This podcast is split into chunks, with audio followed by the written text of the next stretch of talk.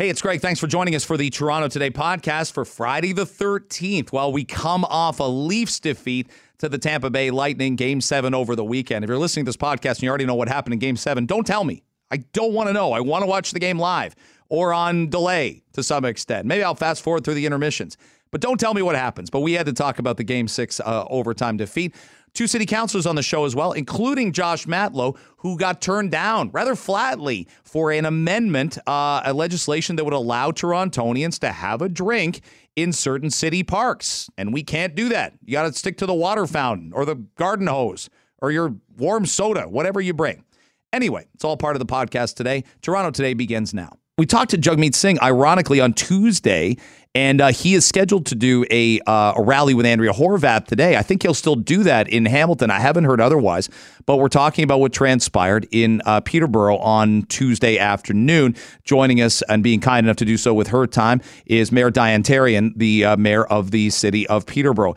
I was going to say it's great to have you on. We'll have you on under better circumstances, but I, we thought it was important that that you get your say because Peterborough is amazing. I, I, go and I live in Ajax, so Peterborough's close. I know lots of people that have their kids go to Trent. Uh, I've come up there and broadcast games at that legendary arena before, yep. so so it's got a special place in my heart. You had to be beyond um, disturbed by what you saw on Tuesday.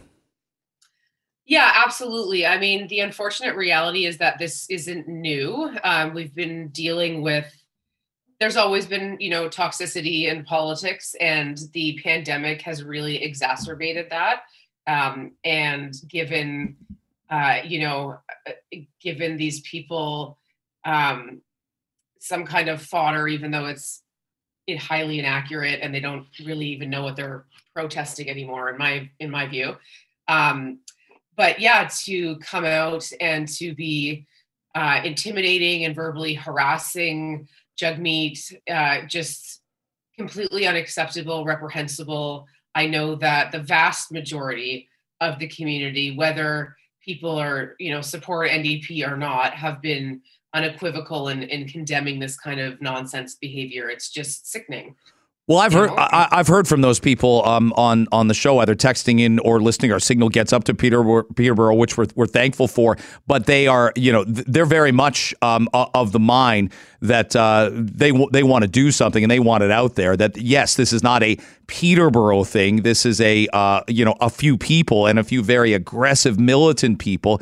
And as I mentioned, and you mentioned, you're no stranger to this in Peterborough. I, I, know that there's a restaurant there called Peter Burgers that has violated the city noise law. They have not uh, followed, um, you know, uh, protocol yeah. when it comes to vaccines. It's a problem, and authorities are well aware of that. Yeah, absolutely. And you know, I, I hate giving these guys more publicity because it's, you know, it is what they want. Um, and I and I know also that this, you know, the problem is is very pronounced in Peterborough, but it's it's happening across Ontario and across and across the country. And I've heard from other uh, elected officials, um, you know, going into a municipal election season about the just the the atmosphere has shifted so much under COVID, and there's just so much um, vitriol. And um, I hmm. think it's a lot of just misplaced anger. A lot of folks are tired and they're they're angry and they don't really know where to direct it. And so those of us that have put ourselves out as public figures, um, which you know we did, knowing that you're always going to take some heat for stuff, but but this is just above and beyond, um, and just disgusting. And I mean the folks that organize organized that and um, you know told their mm. told their lackeys to go down and show up like they have a history they've been doing this for months and months and months in our community um, and I've been, you know, there's only so much that I can do as mayor mm-hmm. uh, and council. And so we've been talking about, you know, how, how to respond to this latest stuff because it's, it's like another example. It happens too often that our town, which has so much amazing stuff to offer, makes like national headlines for all the wrong reasons. Yeah, uh, yeah, exactly, exactly. Which is why we wanted to ha- have you on. I, I, I don't like it, and I don't like the name uh, that it's getting, and, and you'd be even more pronounced about it. By the way, just to reset, we're speaking with Mayor Diane Therrien from Peterborough, talking about uh, the uh, you know uh, harassment and, uh, in essence, uh, an assault of Jagmeet Singh as he got yeah. into his car. Did you notice this during the federal election? The, the water temperature was pretty high in the fall as well. We we had to reference it several times. What was Peterborough like the, when there was a federal election here last fall, Diane? Yeah, it was, you know, we had our former uh, MP, Maryam Monsef, who dealt with uh, a horrendous campaign, a lot of racist stuff, a lot of real, just really gross behavior. Um, you know, I've been vocal in in condemning these guys and, um, you know, in not so polite terms on Twitter, which hmm. sometimes gets me into trouble.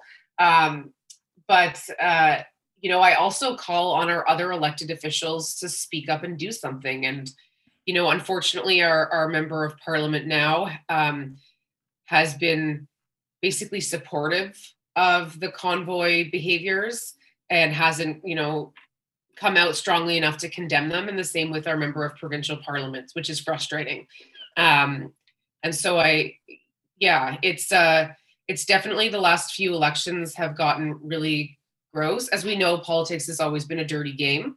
Um, but I think you know the the widespread use of social media for disinformation and for um, organizing campaigns to kind of go and and harass people. And we saw that as well with our medical officer of health. Some of these idiots, if I can say that on the air, uh, which is more polite than what I would normally say, um, you know, showed up at our medical officer of health's home um, and that you know it's just not you know it's just not it's not acceptable it's reprehensible i know that our police chief and i'm a member of the police board mm. uh, there's limitations to what we can do about that but they are i think taking it quite seriously they want, uh, there's a couple more questions I want to get in, so uh, I'll try and be as quick as I can. They are looking for more video. I know you can't direct police. That's not the job, and that's, that's not the not job of any mayor or public official. But they, um, the, the news stories we have is they're looking to gather more footage potentially, either to identify people, I suppose, or to see if there are potential police charges that they can lay. Yeah. And I mean, the thing is to, um, from my understanding, and I'm not on Facebook, but these, you know, the organizers of these fascist protests post on their Facebook Live hours before Jagmeet was in town, telling their people to go down and, you know, tell him he's not welcome here. So that footage is hmm. online. Um, and I've seen, you know, one or two videos, but you can see in the videos too, everybody's got their cell phones out recording it. So there's got to hmm. be a ton of footage out there. Um, so I'll, you know, going to be following up with the police chief a little bit later just to get an update about what's happening there. But I know that they've hmm. also talked to the RCMP, and so they're they are investigating. Mayor Diane Therrien is kind enough to join us uh, from Peterborough. Here's the thing as well. Like there's an element of there's a lot of lot of movement, right? Omicron's changed a lot of people's perspectives. We can have conversation. There's a lot of things. Um, your your chief medical officer is, is Dr. Piggott. There's things he's very aggressive, very very. You know, he want, wanted to bring a mask mandate back. There's things he and I would disagree about. But I think if we sat down, or even if we had him on the show, it'd be civil and it would we would talk yeah. about data and we like that's how that's how it's supposed to be that's how it has to be. And i think yeah. i'm getting your i'm getting the sense from you. This has been a massive problem. And then people get more entrenched and people on every side get more aggressive about it. It's not good. Yeah and you know and the bottom line is the folks that are that are doing this kind of behavior like are are irrational people. And mm-hmm. you can't reason with them. You're not going to be able to talk to them and provide evidence and here's data. They don't care about that. Um, you know, they spend so much time on Facebook, like listening to and then regurgitating misinformation.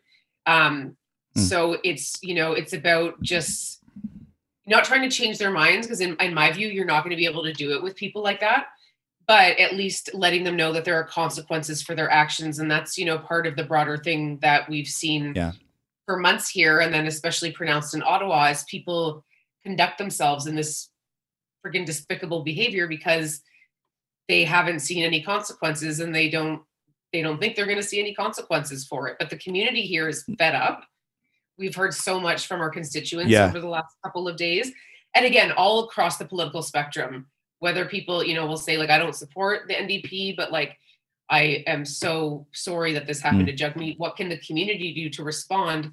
And then to try to rehabilitate our reputation because these guys are just a stain on our reputation. TGIF! I do not and cannot and will not support the notion that it's ever going to be okay to carry kegs of beer and cases of beer and cases of wine into the parks. But not really in Toronto. Don't open the door. It's a no fun Toronto Friday. Honestly, this quote, I'm seeing it for the first time. Uh, Councillor Stephen Holyday, who's often on John Oakley's show. So um, you can listen, you know, if you enjoy, uh, uh, you know, that and Stephen's perspective. I haven't seen this quote before. I grew up knowing there were two places you could consume alcohol in the privacy of your home or in a licensed establishment. Okay. Um, we used to be able to smoke on airplanes. Okay. Um, the United States used to have segregated drinking fountains. There's been some evolution since then. Uh, Councillor Holyday. Ward 2 at Etobicoke Center. Um, what was a, a, little bit disturbing as well to some is the idea of hiring private security guards um, to uh, patrol public parks. And the concept is not to enforce uh, things like drinking, not to enforce uh, other bylaws, but for the specific preservation of the parks and preventing homeless encampments from setting up. Um, I suppose the, they could make the case, this is their case, they want to avoid um, the scenes that we saw in uh, late June, early July of last year when some of the homeless encampments, there was a, the, the scenes at Trinity Bellwoods Park, we'd all remember them. And the city spent a lot of money, millions of dollars to do that. Uh, on June 22nd was Trinity Bellwoods. It was Lamport Stadium a little bit later. Um, I'm eager to bring on uh, our next guest, who is Diana Chan McNally. She's the training and engagement coordinator for the Toronto Drop In Network and does some great work uh, advocacy wise and activist wise uh, in the city of Toronto. Diana, thank you very much for uh, for making the time uh, on our show, and, and we're happy to have you. Yeah, absolutely. My pleasure. Thank you for having me. Can you make um, can you uh, come back on at 810 and uh, talk more about okay. We'll see how this goes. First um, give me your senses to, uh, you know i see some of that uh, footage. They uh, they documented again the idea of the security guards and they showed some more footage from last summer. I'll tell you what it's just it's just as harrowing and just as concerning as um, as as it was in the summer. You you probably revisit some of that and you think did this actually happen? But it certainly did it, it really did. And it really does feel like a dream at this point. Um, but the reality is that, you know, the city really takes to heart that they do not want to have visible homelessness, particularly in the downtown core. Uh, and the idea of setting up this kind of private security uh, is deeply, deeply problematic and, quite frankly, indefensible. Uh, if we're talking about avoiding homeless encampments in the park, frankly, nobody wants people to be living in the park. It's not safe. It's not healthy. I think we can all agree on that. Hmm. Uh, but this is not going to deter people from living outdoors. What this is, is essentially human security cameras, um, rent a cops. Mm. Uh, and they add absolutely no value to homelessness services in the city. They're simply there to surveil people, to watch them, and they do not provide any direct service to them. So, how this is actually going to address encampments and address homelessness is incredibly oblique, and in my opinion, uh, is incredibly shady uh, of the city to be doing this. When we looked last summer, how much of uh, you know, obviously the homeless encampments grew in numbers, they swelled in numbers. How much of that do we look back and say uh, that that was COVID related? That people were worried about being in shelters, worried about uh, their own security, um, w- worried about the, the the virus itself. And I guess we could even go back and say clearly that would have been the case maybe in 2020 as well. Do we have a different summer this year because of that? Think so. You know, if you actually look at the shelter system, there are outbreaks currently. There's about 10 of them. Mm-hmm. Uh, so COVID for us is absolutely ongoing. But if we're talking about safety uh, and good health in the shelter system, it's not merely about COVID. And it certainly wasn't the only reason why people didn't want to go inside.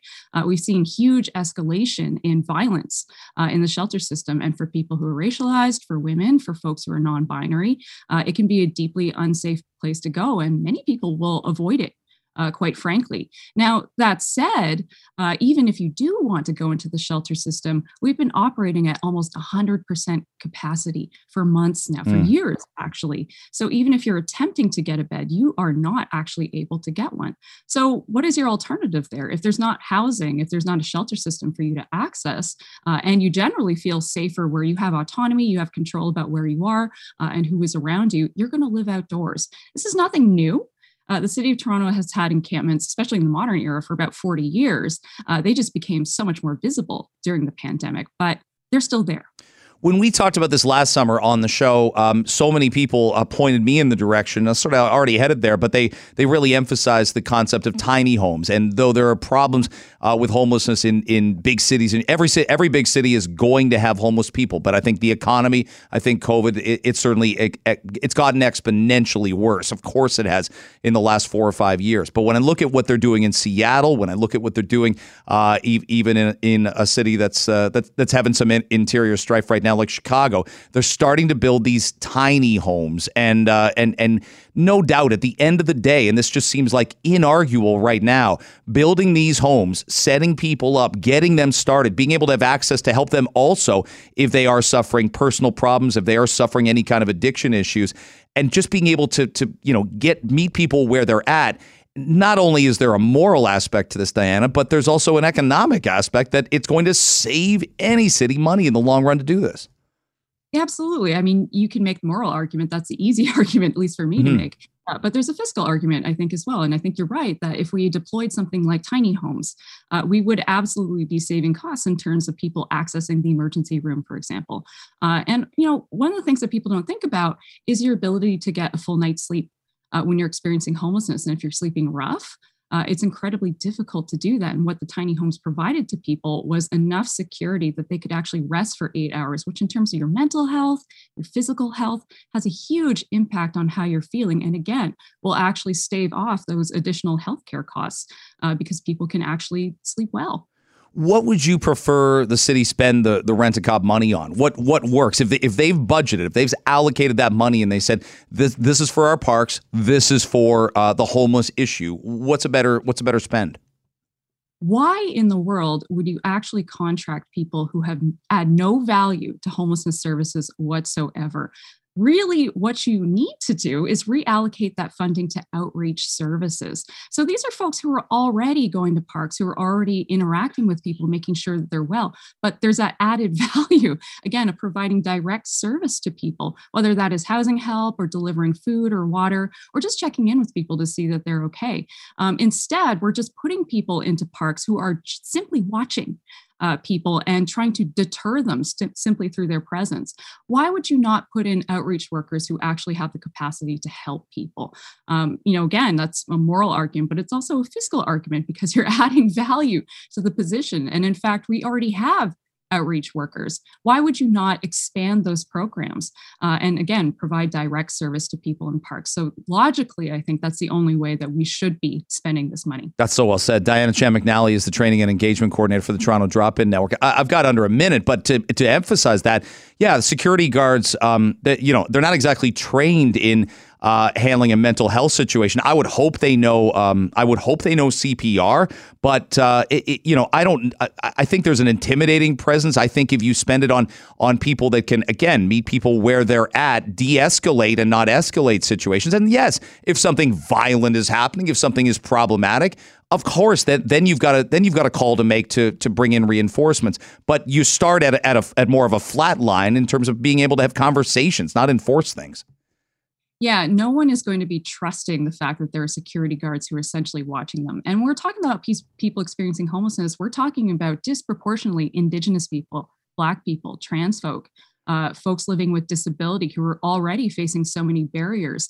Uh, and you're basically enacting this additional layer of kind of a carceral setting upon them. Uh, that's deeply traumatizing and it actually will erode trust between people who are living outdoors and the city itself. So it's just going to be a no win situation for hmm. everybody. Mm. What, a, what a pleasure having you on, Diana. Thanks very much for, uh, for making this, uh, this case. And I, I, know it's going to be a conversation point as the summer continues. And, um, and, and as, as maybe, maybe, just maybe you're, your favorite Toronto morning show. Will you will you will you please come back again? Uh, sure, absolutely, anytime. All right, you you win the concert tickets and the dinner for two. Fantastic. Thanks very much for coming on. My pleasure. Thank you. Diana Chan McNally uh, is with uh, the TO Drop In Network. Um, we'll get to uh, the seven o'clock news with Dave Bradley. A little follow up on this. I'm interested to talk a little bit more about this, and we're real busy in the seven o'clock hour. We're going to talk to the mayor of Peterborough, that city, and that town under a lot of attention based on what happened to Jagmeet Singh on Tuesday. And I think they should be. Let's see what she says about it next hour. different debate. It's not Hmm. because you legally allow the people who are acting responsibly to do it. In fact, you you know Mm. some of my colleagues were saying, Yeah. "But- but we need more enforcement. You don't need more enforcement if something's legal. Hundred percent, hundred percent. Um, I got twenty seconds. Uh, Leafs uh, get Yeah. it done tomorrow night, or are you absolutely panicked and it's more of the same? What what what what are we looking at tomorrow night? I, I'm a, I'm I'm I'm an optimist, but I'm also a realist. And uh, I was born after 1967, so I I, I, I, I let's just say I always live in hope, but I, I I'm not you know I don't have I don't have great expectations, but I live in hope. Let's bring on uh, Brad Bradford, City Councilor for Ward 19, Beaches East York. Uh, he joins Toronto today, right now. Brad, it's it's great to have you on. Um, and by the way, you are you're in a great. I've been to that history. I went to a concert last week at that history concert venue. I can't believe how nice the venue is. I can't. That's in your neighborhood, right? That's our part of town. They've done a phenomenal Oh job. my Who were god. Uh, orchestral maneuvers in the dark, and I went. I went alone, and I got a sore throat as a result. I didn't get COVID, but I got a. I'm like, that's what that's like when I'm I'm being an idiot and I'm screaming. Uh, I'm singing the lyrics back to the band, and nobody wants me around them to do that. But that's that's what that feels like again. It was great to be back. It's a great There's venue. a lot of there's a lot of excitement and exuberance. We all want to get out there, see the live music, support the venues, and history is uh, one of the best in the city. So everybody get out to the East End, check it out, I- I- some shows. I th- I've seen, uh, yeah, some great shows later in the summer. I think it may be the best. It it reminded me of uh, I used to come up from London, see shows at, at Warehouse and RPM, but it's but it's state of the art, and it, it the stage, the uh, the audience, the general admission curves, the balcony curves, the bars were great. It was I, I think it's a phenomenal, phenomenal thing to add to your community. It's awesome. Well, you know, we got the Junos going on this week in Toronto, which is really exciting Mhm. for, for music in Canada. And having a venue like History in that sort of 2,300 person sweet spot, it means you get a lot of really good touring bands. Uh, you get a lot of good acts. It's bigger than something like Danforth Music Hall, which is more like 1,100 person capacity. Uh, but you know, it's not as big as say uh, Ricoh Coliseum or something. So it's a nice, intimate environment. Uh, they've done a phenomenal job, and uh, I hope everybody gets out there this summer. I had a great time last week. I couldn't stop raving about the venue, and I knew it was new because my my shoes were not sticking um, to the floor, and and some of those Brand older. floors. So, that does uh, that does happen. Now we're having we're having a fun time chatting. I don't want to paint you as a as a uh, you know we're having the uh, the uh, amusing no fun Toronto Friday. You are one of the counselors that said let's wait a year and talk about drinking in parks. Now you weren't as pronounced as some counselors were about it. Tell me tell me what you see on this issue. Why why do we need more time to look at this? Well, so I actually uh, I was down on the list to speak, and we called the question, which just for the listeners, that means we just took it straight to a vote. So I didn't have an opportunity to sort of weigh in on this. So I'm happy we're doing it now. You know, I I support it, and um, I that that might be a little bit uh, controversial, I suppose, in some circles. I think we need to get there, but the Mhm. way that we do it is important. And um, you know, I I'll be the first to admit I've had a couple pops in some of our parks here in Toronto, uh, like I think a lot of us have, and this to me, the way that this was brought forward, uh, just coming straight onto the floor of council rather than putting the time in, doing the work, working with staff to figure out how we would actually do it. You know, it actually matters not to get into the details and minutiae of City Hall, but it matters how these things come forward. It matters how you craft the policy. And uh, sometimes you bring emotion to chase the headlines. Uh, and other times you put in the time and do the work to actually get something passed. So that's what council decided on. I think they're going to take it away. The staff are going to do that work now and come up with, uh, you know, a program or a process to facilitate that. But I would also suggest, you know, like last year there were there, there were two tickets, uh, you know, issued for for the drinking in parks. It's not something that you know staff or bylaw are actively out there cracking down on. And I think most Torontonians can be responsible adults and, like I said, go out there and have a, a pop or a bottle of wine or something in the in the park, and it's not a big deal. Um, bad actors will continue to be bad actors, whether this is permitted or not. So, you know, I I'm the counselor for Woodbine Beach, and obviously lots of Oh my gosh, there. Yeah, it's it's kind of party central sometimes. Um, but those people, you know, are breaking bylaws anyways. So I kind of suggest like we can do this. A lot of folks can have a responsible, enjoyable drink in the park. It's not a big deal, uh, but bad actors will still be bad actors. So while some of my colleagues felt like this was going to be an avalanche of, uh, you know, new sort of issues that we would be dealing with, being the counselor at Woodbine Beach, I'm like, we're already dealing with those issues. That already happens. So, how do we build a, a framework, bring a hmm. pathway forward so that we can do this responsibly, uh, make sure that folks are able to enjoy a drink in the park, um, but also make sure that we have the resources to deal with the folks who, you know, are throwing ragers on the beach or in the party and, and not being the best neighbors. So, it's that balance. Mm. I think ultimately this failed because of the, you know, the way that that was brought forward by the counselor. Uh, the work hadn't been done, consulted with colleagues, consulted with staff. And uh, I know those are details, but that stuff matters. And, you know, there's some of us uh, at City Hall that like to get things done. And there's other people that, uh, you know, like to chase the headlines. Okay. Okay. So, so would you be disappointed if it wasn't approved 12 months from now? Would you be disappointed if the, the work, the study, all that stuff, all the consultation, and there was still resistance to it? You'd be disappointed by that? Well, I think that that's what we have to do. You have to sort of build coalitions of support, bring people on board. You know, again, I talked to some of my colleagues in advance of this vote, and and there's a lot of uh, a lot of hesitation. Mm-hmm. And I say to them, look, this stuff already happens. People already leave empty cases and bottles in the park. If you're the type of person that di- does that, you know, you don't frankly care whether it's legal or illegal to drink in the park. My view is that let's support and facilitate, you know, social friendly, enjoyable experiences in the park. Uh, mm. And if you're going to have a beer with a couple buddies or family, not a big deal. Just you know, don't be a dirtbag about it and, and leave all. That's right. That's yeah. right. And and Wood, yeah, I, have been to Woodbine Beach enough. I'm I'm out in Ajax, so that's that's a close beach to us as supposed to coming all the way down Ontario. It's like it's like the Top Gun volleyball scene every weekend the, on the volleyball courts. I mean, we just... have the most volleyball courts uh, on a public beach in North America. Fun fact: Woodbine Beach. We've got nearly hundred. So it is it is a it's it's a it's a magnet for hmm. people mm. from the whole region. It's a blue flag beach. It's spectacular, uh, and for the most part, we you know we have twenty thousand people down there every weekend, and most people are are really good about it. They come for a good time. They enjoy themselves. Yeah. They're they're courteous. Uh, but it's always, you know, as as with a lot of things, a few bad actors that kind of ruin it for everyone, and that's what we sort of need to be thoughtful about. Uh, we're speaking with Brad Bradford, who's City Councilor for Ward 19, uh, Beaches East York. Uh, I appreciate the extra time, Brad. Thanks very much. Um, so uh, the TTC is getting sued by the Toronto woman who was pushed onto the tracks of the subway station last month. I know there's only probably so much you can say about a pending legal matter. Um, she's making the case uh, that uh, there were in there were not sufficient safety protocols. A lot of people have brought up this notion of these barriers uh, that would cost a ton of money. I know New York is uh, with their subways looking at a pilot project uh, right now, but it, it's expensive, and I, I see them in in the UK. They're on the tube in, in the UK. Um, in London, but my goodness, it's a it's an awful lot of money. Not to say that this shouldn't happen at some point in time. I know you're on the uh, you're on the TTC. Uh, you're a board member of the TTC. What's is there a future plan to to at least look at these potential barriers for safety?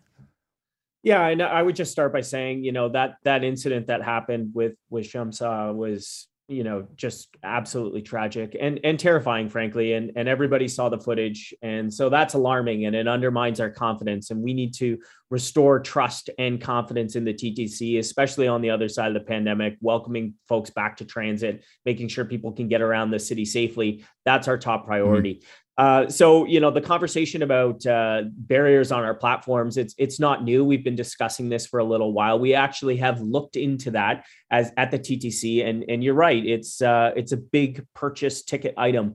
Um, the estimates back in 2018 were more than a billion dollars uh, to install that on, on line one. So it's a huge investment, especially as we're looking to build out transit and expand the, and grow the network to deal with, uh, you know, the, the, the the strain on the capacity that we have right now. But I think it is an important conversation. And as we bring more people to transit, you know, not tomorrow, not next week, not next month, but looking ahead and building a city for the future. You know, we are going to need to accommodate more people. Our transit system is going to do more heavy lifting. So those conversations are important, and and I do think it's worth looking at. Like you said, New York is is moving in that direction. Uh, it certainly exists in the UK and many parts of Asia. And mm. as our system grows, and we need to accommodate more riders, uh, those are the types of investments that we're going to need to make. One of the things I didn't realize, and and maybe people, some listeners wouldn't either, um, is that a lot of the research shows that the doors also improve service because you, the, the, operators don't have to slow down as considerably as they do to approach the crowded platforms. They, they're able to to stop the doors open. Uh, you get on, and and that's that. And as you know, we need with more people, we want more people on transit. Um, more efficient transit is going to make for more riders.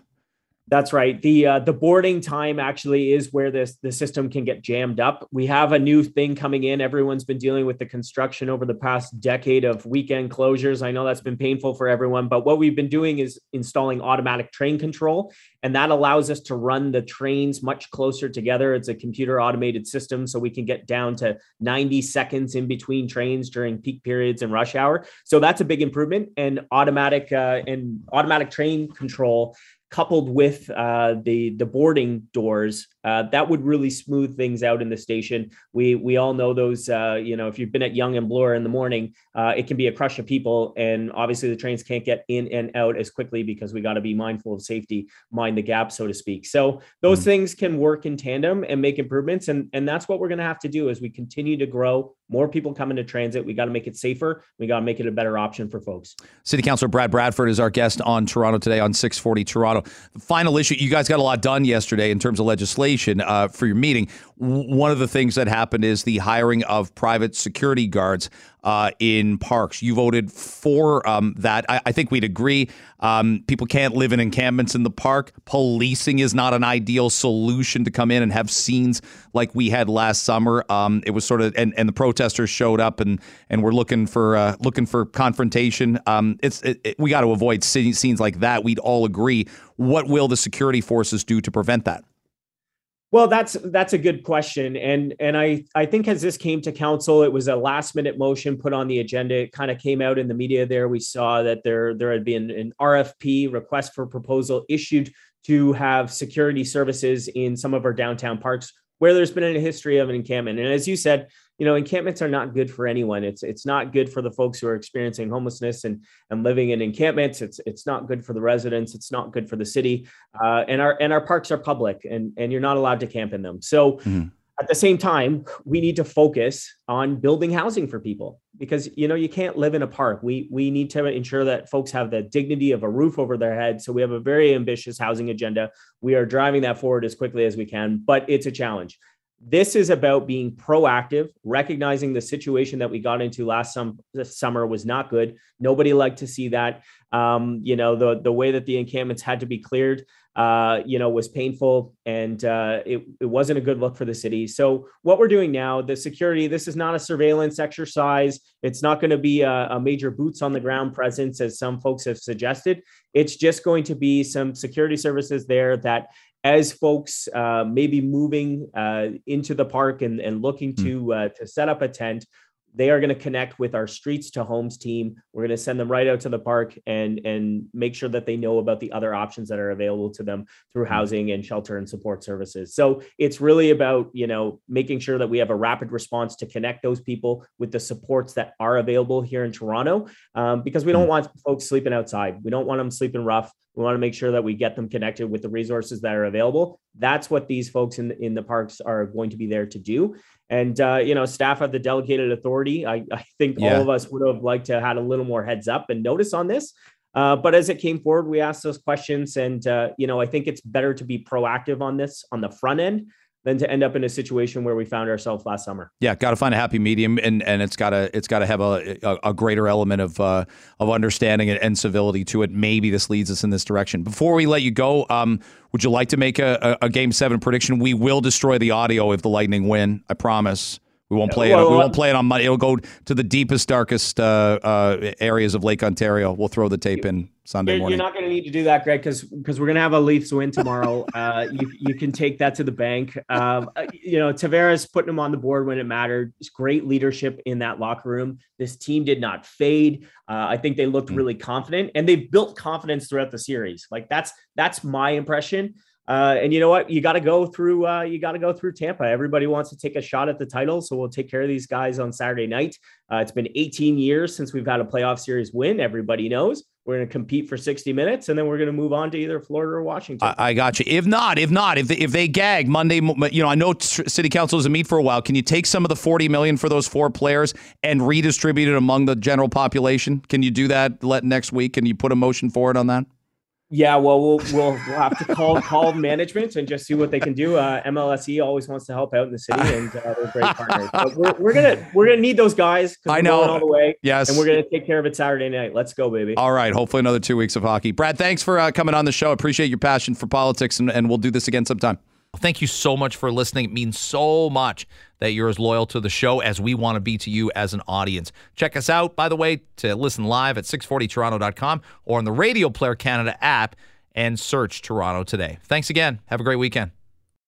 Canada may be known for its landscapes and friendly people, but beneath the surface lies a darker side of crime, history, and the paranormal. Since 2017, the award winning Dark Poutine podcast has explored the shadowy corners of the Great White North and beyond, delivering chilling tales from a uniquely Canadian perspective. Hosted by Mike Brown and Matthew Stockton with over 300 episodes and fresh releases every Monday, Dark Poutine is your weekly ticket to the creepier side of Canada. Listen to Dark Poutine on Apple, Spotify, Amazon Music, or wherever you get your podcasts.